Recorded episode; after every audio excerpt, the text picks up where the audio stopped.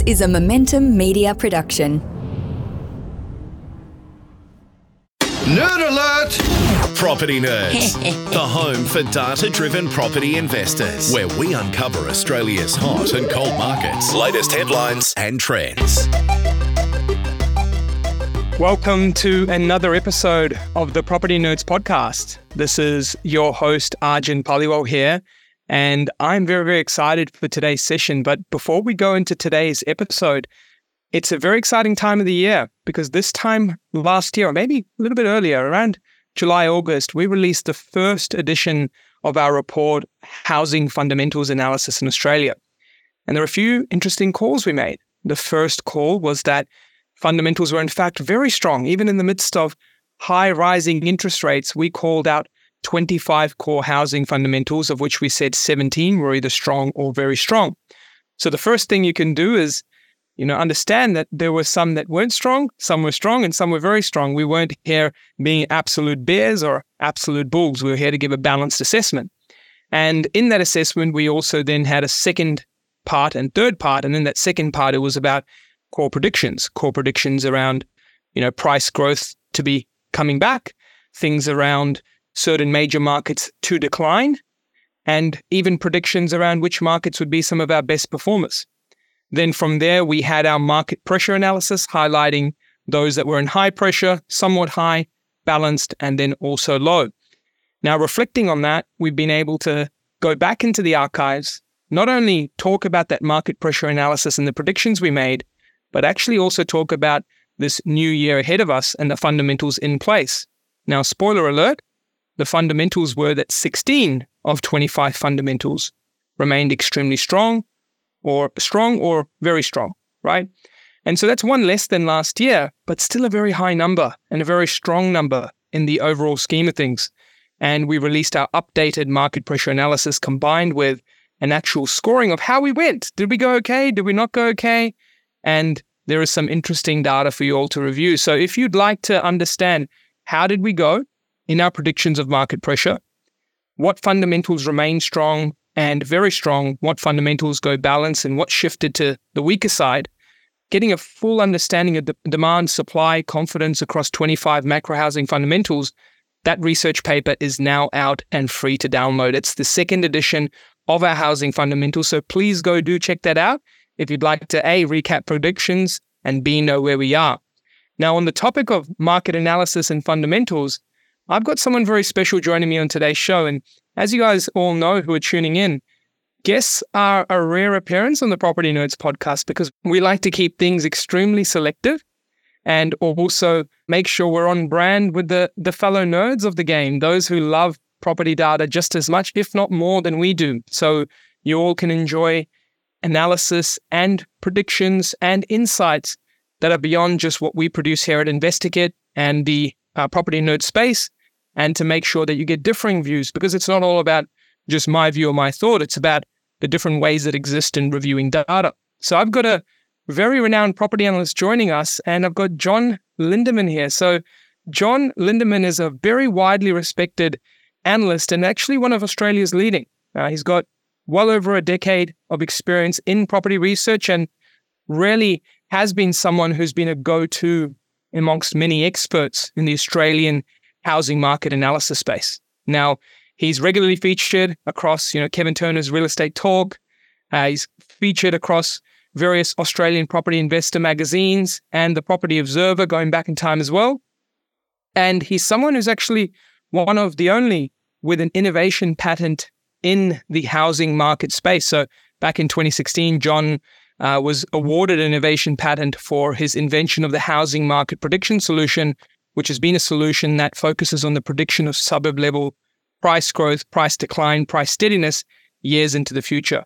And so John here joins me on the show, and he's someone who not only is a well respected analyst, but puts his predictions out there. And just to name a few, the Hobart prediction he made in 2016 around Hobart, could that be the next hotspot?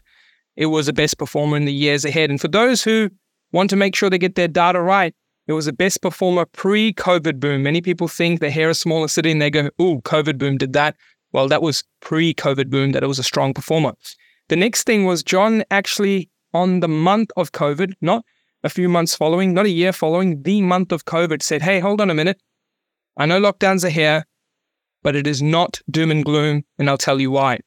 And that was uh, one of John's releases of information, and that was also proven to be successful. And in more recent times, John's continued to pave the way with his predictions around suburb data and, you know, having consistently picking some of the higher performer ones. So it's a privilege here to have uh, John on the show. John, welcome, my friend. Thank you very much, uh, John, for that uh, wonderful introduction. And it's wonderful to be here because I guess I'm the ultimate property nerd. You know, I've been doing this for about 40 years. So um, I'm in the right place, I think. Absolutely. I'm sure everyone's excited to, you know, tune in, not only tune in, but rewind as well and and really dig deep into this. And I, I can't um, you know, commend you enough on how much information you put out there, how free and open you are to, you know, sharing information and making sure people can have that opportunity to learn about what you see in the data space and some of the many fantastic research reports and releases that you do that goes into some of the the markets across across the country. But I thought it'd be great to start off with a background, John, for the audience that may not have, you know, heard of yourself or yeah. uh, may not know about yourself. It'd be great to hear about, I guess, the passion for what you do. I mean, your background and and what mission you're on for property investors specifically across Australia.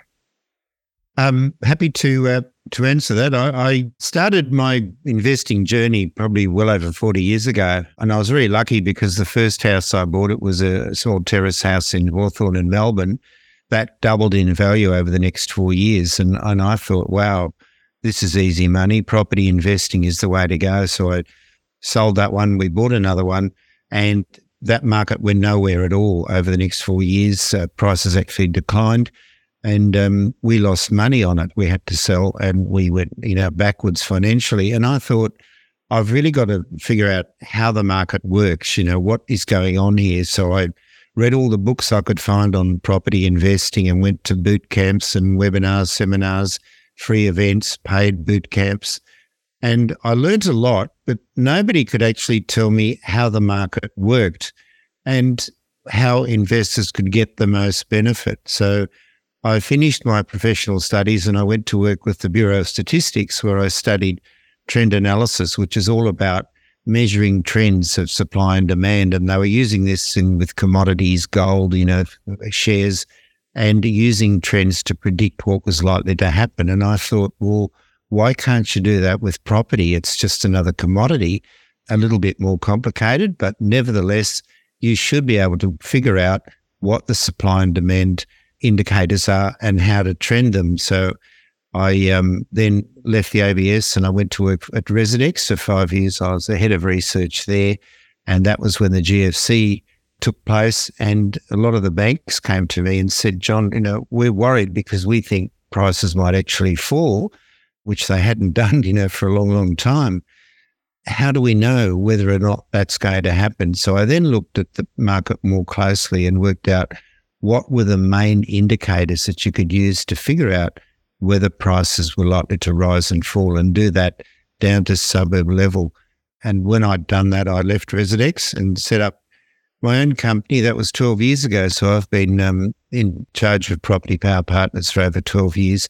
And that's purely what we do. We analyze the market and provide information, as you said, Arjun, services, reports, which provide predictive information for investors. Mm. And John, that rich level of experience from the ABS to the Residex and now even your own company for over a decade. I guess on that journey in making predictions and improving accuracy as time goes on, you would have also met many who failed to make many correct predictions and they often still get another opportunity, another time to make a word, another time to say something, and their voice constantly comes onto the media. And I'm hinting at some of our beloved economists that are out there. Why do they constantly get it wrong, John? Because this well, is something that they just continue to get wrong again and again. They look at the wrong numbers. And this is one of the, let's look at, for example, at the last three years, what's actually happened. When I look at the market, how the market was performing before the pandemic, say in about early 2020, and then what happened, we had a, you know, the fall in interest rates down to record lows and it took about a year, and then suddenly the property market took off. The reason it took so long was because there was an excess of supply over demand. But once that was taken up, more people were going to the banks. The banks were willing to lend. They were willing to lend more. And so, of course, eventually property prices started rising. Then, you know, when the um, RBA started increasing interest rates, the opposite happened, and we had, you know, this massive number, 12 interest rate rises in a row, which really knocked the stuffing out of the market. So we've had three years of very, very unusual situations. So we've had record low unemployment. Now we've got record number of overseas arrivals, record low new housing development. All of these things, which are sort of pretty much unheard of, unprecedented, but the fundamentals stay the same. And that is why, you know, I was able to predict that boom would occur, but also that we're now back to where we were pretty much before the pandemic. If you look at the the way the housing market is performing now and the fact that interest rates have stabilized, I can see a period of, you know, solid growth ahead of us for the next few years. And when you think of some of the mistakes, I've also noticed one, John, and that's the isolation of data.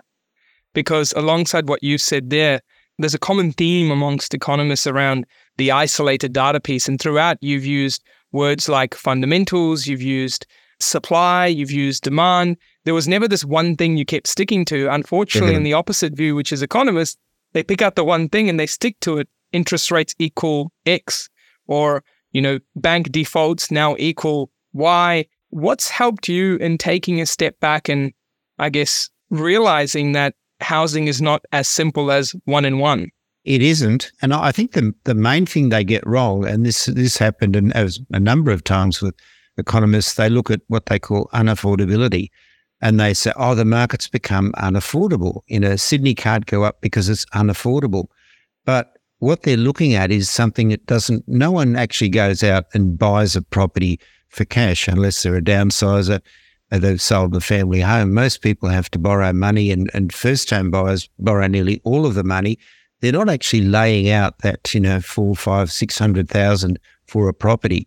Unaffordability is not measured in terms of the value of property. It should be measured in terms of, well, how easy is it to raise it? How much deposit do I need? And then can I afford the repayments? How much will the bank lend me? So, you know, they're really looking at the wrong fundamentals and that's why they get it wrong.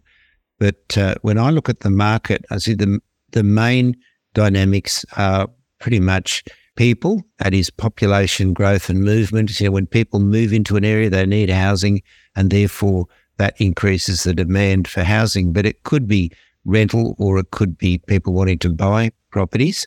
So you then look at the next dynamic, which is the ability and the need for finance. Do they need finance? How much can they borrow? How much can um, you know are the banks willing to lend them? And the third one is then the actual ratio of supply to demand. So you look at a particular area and say, well, at the moment, for example, I look at the Sydney market, all the the properties listed for sale and all the rental vacancies. And you can do this yourself. Just look at the whole of Sydney or even New South Wales. Just see what realestate.com tells you, how many there are, and then look at the population growth figures and you'll see, hang on, it doesn't add up. The demand for housing is exceeding the supply that we have. Yeah. And John, when you look at these imbalances that we're seeing across the nation, in smaller markets and larger markets, both in the supply demand corridor. There's also people who, I guess, have seen the last few years of ex- extraordinary growth in some of our regional areas. And as a result, they've bucketed it and called it the COVID boom, yes. as if in some way that they only grew during then and shall only grow due to the fundamentals of what occurred during COVID. To me, that seems flawed because that is not the truth. However, I'd love to hear it from you in your opinion of why we can't bucket regional markets like a COVID boom only thing and what to look forward for in some of regional Australia. Yeah, I think that was a complete misnomer. You know, the, the flight to regional markets and so on because of COVID. I don't think that happened. I, I did actually notice one thing in the last census. What we saw was the vacancies of holiday homes declined rapidly. In other words, people were, that had holiday homes were escaping lockdowns by moving temporarily to their holiday homes in the country. But what really happened, and you look at the regional markets before COVID, there was starting to become you know, dramatic increases in demand and prices as a result from downsizing older people. So what was happening was that people aged 55 plus, who form about a third of our population, were taking the opportunity to sell the family home and you know they had no mortgage, so they were able to downsize and buy a property in a really nice, attractive regional coastal market. And that demand was starting to increase dramatically. And then COVID actually killed that off because people couldn't move. And so the lockdowns in some cases meant they couldn't even leave home in, in Victoria and Melbourne. So that stopped. Now it's starting again. So it's got nothing to do with, you know, a COVID boom as such. It's actually the opposite. What we're seeing now is a return of growth to these regional markets. So people are starting to, you know, take off where they was move again where they left off during COVID. So I think that a lot of regional markets, especially the the popular ones with over you know over 55s, these are areas which have got huge growth potential, and they're one of the probably the best likely performing markets in Australia over the next few years. Yeah, John, you've touched on a really key demographic area, right? Which is this over 55s group, yeah. and uh, also some of the household formation and demographic shifts occurring. I think these two will play a core part, no doubt. But one thing is going to be so confusing for the less experienced analyst in the market. And that is if I take you down to 2000 to 2005, we saw our last mega boom like it was like this across many locations. And often believed is that when growth occurs everywhere in most locations, it therefore means that the years ahead of growth must slow down. And there might be some truth to it in some areas, but there may not be some truth to in other areas. And I guess we're now in this interesting point where if we just say, for example, an Adelaide or Brisbane, and you look at the last three year chart, for many, this is going to be mind boggling to go, wait, so I'm going to buy a property here in a market that's done 60, 70%. And so I guess using your prediction analysis, when you look at your experience in predicting up, I guess there's also the formulas on where might not go up. And so when you think of the dynamic we're in today, where so much of the country's grown and people with the investor hat on like to avoid areas that have grown too much, typically, how do we bust that myth and say, well, this can still keep growing and it may do so? And maybe no, these parts of the myths, it's not a myth and it's actually true because I think there's very few markets around the country now outside of maybe a few parts of regional Queensland, Perth, that have had a low 10 year cycle and they've all had some extraordinary growth. How does all your experience from the many life cycles of investing you've seen in the past now come to this time? Because you're one of those few people where you can say, ah, I've seen this before. Yeah, I can remember distinctly 10 years of um, no price growth at all in Perth. Uh, that was from about um, the end of the mining boom period, 2013, or to even earlier, 2012, that that market stalled. There were price falls, and then the market went nowhere for nearly 10 years. So um, I did a presentation over in Perth about a year ago, and I said, guys, this market is about to boom. And they all sort of said, oh, well, you know, he's just an East Coaster. What does he know? But what I was doing was looking at the relationship between demand and supply. And in Perth for a long time, because there'd been no house price growth. There was very little housing, new housing development, but the demand was still picking up every year. More people moving into Perth, more people wanting to own their own home. So the demand kept increasing, but the supply was stagnant. And so you get to this point where what I call a tipping point, where the demand starts to exceed the supply. And when that happens, you start to get price growth occurring.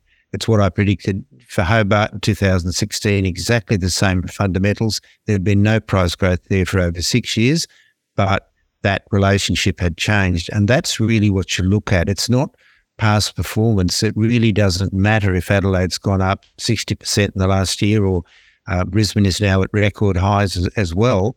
What matters is what is that relationship of supply to demand, because it could go up another 60% if that demand remains above the supply. It's that simple. And we really don't look so much at past performance It's not an indicator of future growth at all. Absolutely. This reminds me of March, April 2022. We jumped on the the Weekend Today show and and people called me crazy. I got like 50 text messages afterwards when I went on the show and said, hey guys, Adelaide will have double digit growth in 2022. And this is after a few interest rate rises because I just couldn't see a shift of dynamics. I mean, supply was still 40% below pre COVID averages. Rental vacancy was still one below 1%. Rents were rampantly rising. Construction was nowhere to be found. And then on top of that, sales volumes are still healthy. Vendor discounting was low. I was just trying to find a story to go against it. Unemployment was low. Job ads are flying up. And I just was trying to look for something to say, please tell me I'm wrong here, but I couldn't. So you raised such a good point. It's about the fundamentals sticking, not just it has grown or it hasn't grown, and therefore the picture has been and is continuing. So, John, from your side now, when you look at some of the core trends ahead, we've obviously now had stabilization of interest rates as one core macro trend. And many are here to say, including myself, that I think we overshot interest rates and inflation's showing the data, it's coming up and catching up. However, now we move into this new phase ahead of us where some fundamentals, as you said, remain, being low supply, being rampant population growth. What do you envision the next three years across many parts of Australia versus this last 12 months? Because this last 12 months, as you said, has been shaky for some. But this next three years, and I choose three just because it seems like a, a performance metric that everyone seems to want to be going well in. And why? I guess I'd love to know your thoughts there. Um, well, I think the the main dynamic at the moment is the number of people coming into Australia. In the last financial year, it was uh, 525,000 people. That was a record. This financial year, it's going to be about 450. And when you look at the federal budget projections, you know, it's over 400 for the next three years every year. Um, that's a huge number of people, and there just simply aren't enough properties for them to live in. But it's not just that, they all want to live in the same areas. So, what we see in Melbourne, Sydney, and Brisbane, new arrivals either renting units in inner urban areas or, or renting houses in the older, well established suburbs that are not too expensive. And they do that for, you know, because they feel they might have ethnic reasons for living in certain areas where they feel more at home, or they might just be students wanting to live near universities and or near work areas, the rent demand starts to escalate. And I can see that it's happening already. Massive shortage of properties, especially in those areas. So rents are starting to rise dramatically. And when it gets to a point where the where the rental yield, that is the return you're getting from a property in in uh, in rent, starts to become positive, then of course more investors want to buy properties in those areas, and that causes price growth because they're competing to buy properties. So that's where I see these markets heading in these sort of older inner urban areas. A lot of rent demand, pressure on rents to rise. And um, of course, that means that uh, as the yields go up, they're going to be more attractive and more investors will return to property and buy properties in those areas for the cash flow. So I think that's going to be the main dynamic that um, will power our markets, the, you know, the, especially the capital city markets, for the next few years. And I think we'll see a return to price growth and quite strong price growth. In fact, uh, I've been predicting on, in April last year, I said, I think we're on the cusp of another property market boom. And now you're looking at Perth's at record levels, Adelaide's at record levels, Brisbane property prices have never been higher. It's well and truly on its way. We've had six months of consecutive price growth. But when you look at rents, that's even more dramatic. So rents will be driving the next boom, and I think it's um, going to happen in those particular urban areas. But at the same time, don't forget what I've been saying about 55 plus aged people moving to regional markets. So you've got the you know, movement out from the upper socioeconomic areas in our capital cities to the regional markets at the same time. So there's a, a lot of growth opportunity if you look at the right areas. Yeah, John, and in the whole rental space, it's interesting when you play around with a cash flow sheet and you dial up a few increases in rents, a few more stabilizations or potential declines of interest rates. And then you look at some cities that may be sleepers that might really start to come alive. And there was a barbecue, and I kid you not, it was an actual barbecue. I'm not just using the analogy. Uh, it was a barbecue conversation I had with someone on Melbourne. And I noticed some interesting trends, right? There was the eastern suburbs of Melbourne where you were seeing sort of 650 to 950k properties. And your rental yields for many that don't remember in rent in Melbourne times were sort of that two and a half to 3.25. A, they're tracking towards 3.5 to 3.8 now. So then I just did this thought. I said, hey, look, I'm not doing a deep dive here. I'm just having a chat. Just imagine if this would look attractive to someone in Melbourne. Rents go up at a similar pace for the next two, three years. And suddenly the yield on purchase is now over 4%. Interest rates come down. Not saying crazy COVID money cheap 1.99 rates. I'm talking a stable three and a half to four and a half percent interest rate. And that's the end consumer rate. And then you're having the rates, water insurance, depreciation, uh, a bit of maintenance, property management, 20% deposits.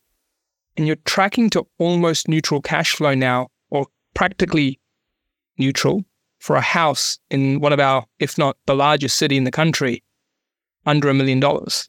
And to me, that is going to catch people delayed. And then people will catch on to that and that is exactly what you just spoke about, which was then people going investors, rents, tenants joining the party, them not wanting to pay rents more. And when when could someone look back outside of the COVID cheap interest rate time and say Melbourne's positive cash flow? It's it's not it's not been like that, but it may become that in the next few years if these dynamics come into play, which is so interesting, right? It is, and it, I mean it's happened in the past. We've we've seen uh, long periods of time where rents have been much higher comparatively to what they are now. Um, and usually, when it's been periods of time when we've had high population growth, you know, overseas arrivals pushing up rents. And so I can see exactly the same thing occurring right now. But the other thing, too, is that that will lead as rents keep rising. And then people say after a few years, yeah, we want to buy our own property and interest rates are coming down. So you'll start to see more people uh, wanting to buy properties, you know, first time buyers in the outer suburban areas. If you look at Melbourne, like Melton, Cranbourne, Pakenham, those sorts of areas. And uh, I think that prices will start to rise there. But we're a few years away from that. But that's, you know, the next stage of what happens when you look at that uh, pattern of demand as it develops. Now, John, I understand you look at many, many data points. However, uh, the world of data also loves simplicity. And so if you take a step back, and I'm not saying these are the ones that for sure make the biggest difference, but there may be some of your favorites in analyzing uh, core differences and shifts of housing demands. What are your top three that you say, Arjun, these are my three favorite? The three are, um, and they've changed because uh, the first two are always the the number of sales, and it's quite easy to look up the annual sales in a suburb now for houses or units. And if the number of sales is going up, that means that obviously demand is increasing. And if the number of sales is going down, it means that demand is decreasing. And the other one is the number of listings. So you look up realestate.com.au for a suburb and see how many houses or units are listed for sale. Just look at the gross number and see how that changes because if the number of listings is going down, that's another indicator that demand is going up and the supply is falling. And conversely, of course, if they go the other way, it means the opposite. But the third indicator is one that I, I never used to use, and it was because it was so unreliable, and that was time on market. Now, the the data that was available was called average time on market. And for data nerds like myself, I thought that doesn't work because when you look at average time on market, let's say uh, somebody goes to an agent and they so you can you please sell our home? This is what we want for it. And then the agent fails to sell it. And so after three months, uh, they go to another agent and say, right, can you try and sell it? Time on market set goes back to zero, even though it's the same property that hasn't been sold over that time. Or another example might be that someone wants a ridiculous price for property and simply won't negotiate, won't sell for anything lower. And with that property being on the market maybe for a year or even longer, the average time on market blows out because the average is different to a median. That means that it's not really reliable. It never has been. But now the main data providers are using median time on market, which is the middle point, And it means that you can use the median time on market or days on market as a really good indicator of what's happening in a suburb. And to give you an example, firstly, how do you get that data? Well, you just simply go to realestate.com.au, look up your suburb, And then when you do, to look up the number of properties for sale, you'll notice a, a girl with a pair of binoculars on the right and click on her and all this data unfolds. It's all free. And one of them is time on market. And you can then look at that and see how many days of, you know, in that suburb has been the median time on market. How do you use that? Well, if the median time on market is 15 days or less, which it is in many suburbs in Perth right now, that means you're looking at a really hot market. Properties are selling faster than hotcakes, and all the good ones have probably gone. And the buyers agents are in there buying everything because they can negotiate better with uh, real estate agents. And so the average investor hasn't got a hope. 15 days or less means it's a market that you really can't get into anymore. But what if it's, say, 120 days is the median time on market? That means that market is stressed. It's taking forever to sell properties. So when you look up a suburb, go to the little girl with uh, the binoculars, click on her and see what the median time on market is. And if it's under 15, don't go there. If it's 120 or more, don't go there either. But if it's around 30 to 60 days, that's perfect. It's a good balanced number of days to, you know, as a median to sell a property. What you then do, if you want to, you just track that every month and have a look and see if it's going up or down. Now, if it's going down, so it was 60 days, then it's 55, then 50, that means that the chances of price growth occurring in that suburb are very high indeed. But if the time on market is blowing out, it means, of course, that prices are probably going to fall as well. So, a very simple indicator that anyone can use, and it's highly accurate. And they're really my three favorites the sales data, the listings, and time on market. Lovely, John. This is really helpful, and no doubt some practical tips there as well. And they're amazing data. So, it's something we truly believe in, in similar thoughts. So, you know, it's all about can I bring it up in a sentence and can it make somewhat sense to someone? And if someone's going quicker to sell, not much for sale, more people are buying, tell me where that equals a declining market. I can't, I just can't see that come together, right? Could you imagine if someone puts their prices down, if it's faster, more people, less properties? It doesn't come together. So it's a great point you raise of these three data points. John, when it comes to your time, you've always been generous both here on this show and also to many aspiring property investors, whether it's their first time or they're more experienced, to really get the best out of property data. How can investors get to reach out to you, get to know about you a little bit more, and perhaps even have a chat just to learn more about what you do? Well, one thing we do is we make available some of my time free of charge. So I love talking to investors. You know, I've spoken with thousands over the years at events and boot camps and workshops and so on. And um, what we did during COVID, we said, let's offer free consultancies to people at 30 minutes of my time by telephone. And that was really popular because people we couldn't actually physically meet. And we've kept that going. So if you'd like a free 30 minute telephone consultation with me, I'm not selling anything. I'm just going to answer your press, you know, the pressing questions you have about your own property or whether you should buy somewhere or sell or whatever. I'm happy to, you know, share with uh, with you what I know. To get a 30 minute free consultation, you need to go to our website, which is Lindeman reports.com.au. So Lindeman, L-I-N-D-E-M-A-N, reports.com.au, and you'll see there the free consultation button. Click on that and you can just lock in a time that suits you. And um, I very much hope to speak with you because there's a lot of information. We obviously haven't had time to cover everything here, Arjun, but and when it comes to your own situation, everyone is different. So it's great if I can uh, speak to you personally. Lovely, John. Well, thank you so much for your time and all you do for the Australian property investing community and and all your predictions to date. Uh, it's very, very excited to have you on this uh, call here, and no doubt every property data lover that's listening to this is, um, you know, really enjoying some of the insights that you've put out, and of course, the state and dynamic of the market gives us a lot of confidence for moving forward. Uh, thank you, my friend, and appreciate you jumping on the Property Nerd Show. It's been a pleasure, Arjun. Thank you too. The information featured in this podcast is general in nature and does not take into consideration your financial situation or individual needs and should not be relied upon. Before making any investment, insurance, tax, property, or financial planning decision, you should consult a licensed professional who can advise whether your decision is appropriate for you. Guests appearing on this podcast may have a commercial relationship with the companies mentioned. Game over.